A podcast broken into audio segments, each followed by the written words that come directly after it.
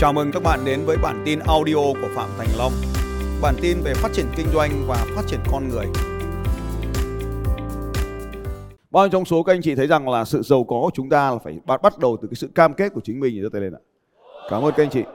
Cho nên là nếu như chúng ta có đọc 100 cuốn sách, 1000 cuốn sách nói về những cái khoa học khoa học về kinh doanh này thì chúng ta sẽ nói rằng là cái đầu tiên ấy tất cả mọi thứ đều bắt đầu từ sự cam kết của chính mình cho mục tiêu của mình. Đây là điều đầu tiên các anh chị cần nhớ rõ. Sự cam kết cho chính mình, sự cam kết của chính mình cho mục tiêu của mình. Vậy thì những câu hỏi như là thế này, tôi có nên bỏ việc này hay tôi có nên bỏ việc kia không đúng không ạ?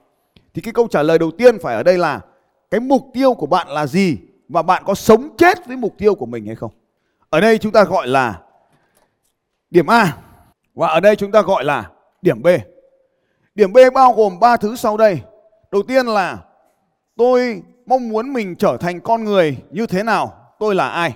Điểm B thứ hai là tôi làm gì, tôi là ai, tôi làm gì? Và cuối cùng chúng ta muốn có gì. Điều mà chúng ta hai năm qua không ai nói cho bạn biết đó là chúng ta chỉ biết là mình muốn có gì thôi nhưng mà mình không biết là mình phải làm cái gì. Và trong cái làm gì này nó có hai loại làm. Cái loại là loại phải làm loại phải làm, loại phải làm. Tức là mình không muốn làm, nhưng vì phải đạt mục tiêu nên mình phải làm cho nó đạt mục tiêu. Cái đầu tiên trong tất cả các loại đó là cái tính cam kết. Để đạt được cái điều này thì chính bạn thôi. Bạn có thể gọi nó bằng ti tỉ, cái ngôn từ khác nhau.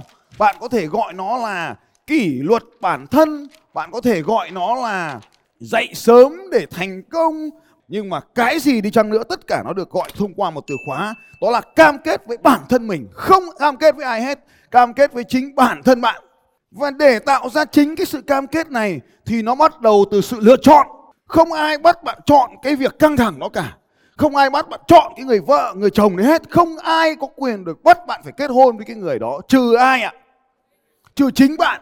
Cho nên là chúng ta sẽ thấy rằng là cái tính cam kết bản thân mà đó chính là sự lựa chọn của bạn. Và nếu bạn không còn chọn nó nữa thì bạn bỏ nó đi. Có vậy thôi. Cho nên ở đây là nếu như bạn còn cam giam, ca thán cái công việc đó, thì bạn bỏ nó đi. Đó là lời khuyên rất là đơn giản, phải không các bạn? Nếu bạn chọn một cái công việc mà nó làm cho bạn không hạnh phúc, bỏ nó đi, để trở nên hạnh phúc.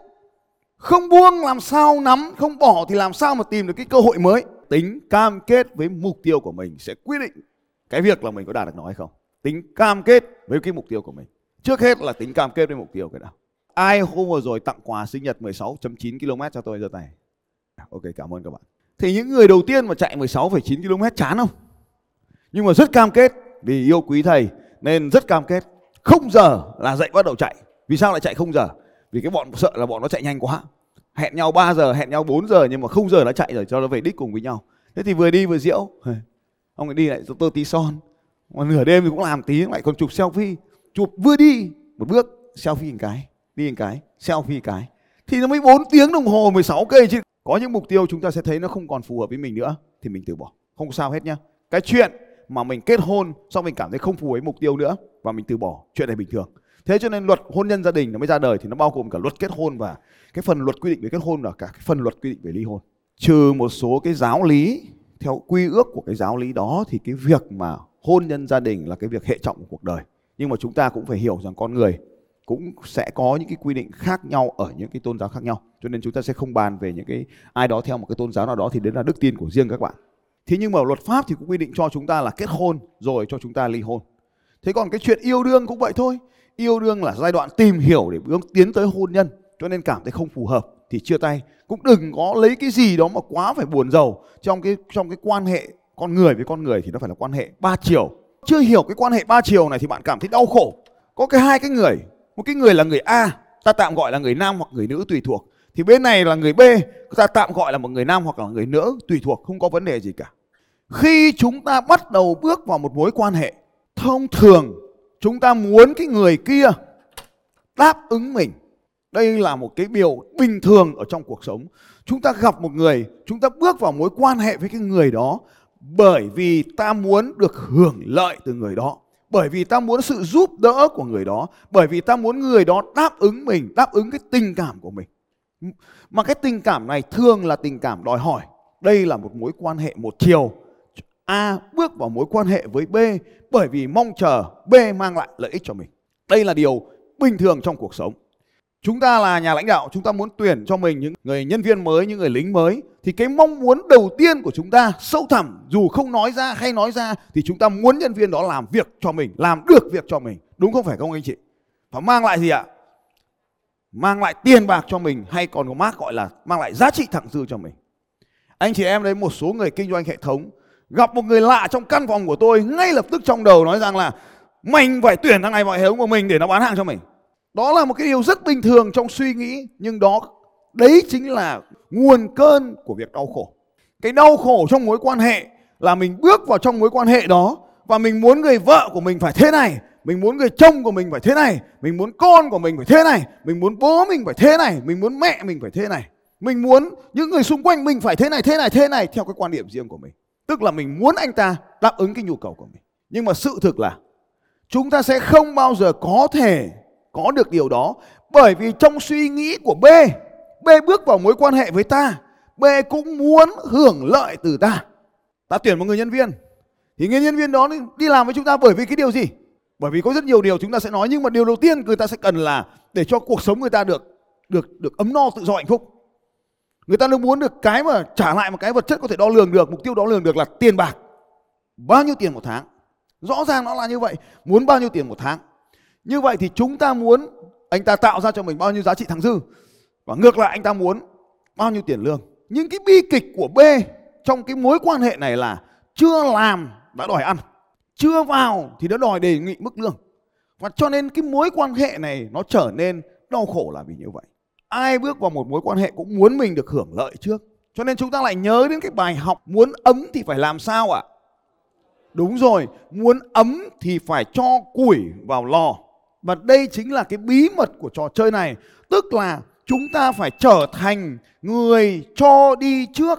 Như vậy lúc này nó xuất hiện cái quan hệ thứ hai là mình muốn người ta đáp ứng mình thì mình phải đáp ứng người ta. Lúc này trở thành quan hệ hai chiều. Nếu như chúng ta học lập trình vận mệnh thì chúng ta sẽ nhận ra rằng là nếu như chúng ta chỉ yêu cầu người khác mong đợi mình, đây là tầng tư duy vĩ kỷ. Nó có thể là tầng 1 trong nhận thức đòi hỏi một cách vô thức, nó có thể là tầng 2 đòi hỏi một cách mù quáng, nó có thể là tầng 3 đòi hỏi một cách bạo lực. Như vậy, mối quan hệ theo một chiều đòi hỏi người khác đáp ứng gồm có 3 cấp độ nhận thức. Cấp độ 1 đó là một cách vô thức, đòi hỏi một cách vô thức. Kiểu như là đói thì khóc đòi mẹ cho ăn. Chuyện này bình thường ở những đứa trẻ một hai ba ba tháng. Đòi hỏi một cách mù quáng. Ôm cho cục vàng ra. Kiểu như vậy mà chúng ta sẽ đi khấn trời, khấn Phật ra, cho mình được trở nên giàu có. Con bao gì được con năm gì cho con con con được giàu có. Có không? Đấy được gọi là đòi hỏi một cách mù quáng.